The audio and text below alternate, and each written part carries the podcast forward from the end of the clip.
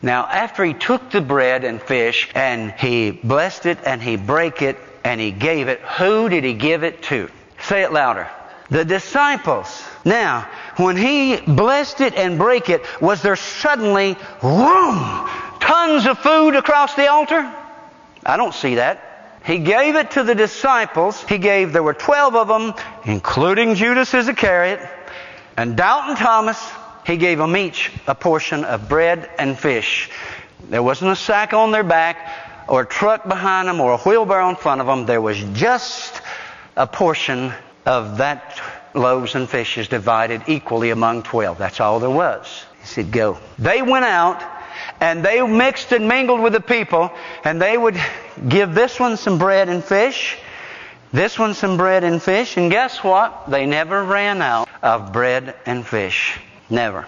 So where did the miracle of multiplication take place? In Jesus' hands or in the disciples' hands? In the disciples' hands. There's a lesson in that for us. The anointing is upon it because Jesus has anointed, but it, nothing happens until our hands become His hands, our voice, His voice. Then the miracle takes place. I can't believe that people are listening to me. I can't believe that people want to hear this stuff. They do. Trust me, they do. They desperately need to hear you, not me, you, talk about Jesus, what He's done in your life, what He can do for them. So Jesus is moved with compassion by physical needs. Now, my friends, this is not a text to use for a community feeding program. Please, let us be faithful to the context. Nowhere in here does Jesus instruct the disciples to establish a soup kitchen. Well, Pastor, are you opposed to those ministries? Absolutely not. But I'm saying don't use a text like this to do something like that. That's not what this says. Jesus multiplied the loaves and fishes miraculously, not by going out and collecting donations. Stay faithful to the context. If you're going to preach the Word, preach it in context. Don't take it out of context and make it a pretext to say what you want to say. Amen.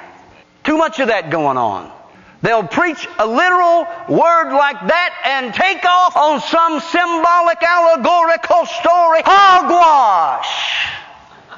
Stay with the Word. Jesus wants to do that today. He wants to do miracles. How many of you read just recently in this excursion of Israel into the uh, Hamas territory how that there was a little maiden that would come and speak to the soldiers and warn them, don't go into that house. And they called it, what was it, Rebecca or something like that?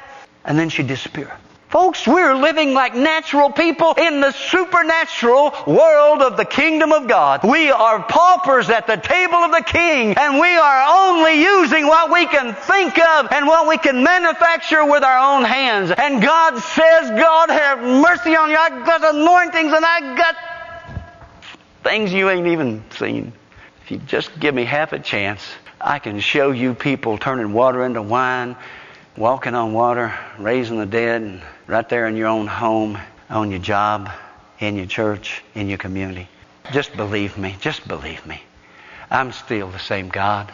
I haven't changed. I didn't change. I never change, he says. I still want my kingdom advanced, not yours, not your denomination, not even your church. I want my kingdom advanced.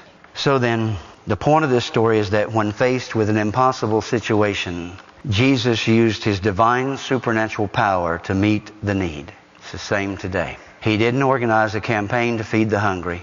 He multiplied seven loaves and a few fishes to feed thousands of hungry people. That's what this story is all about.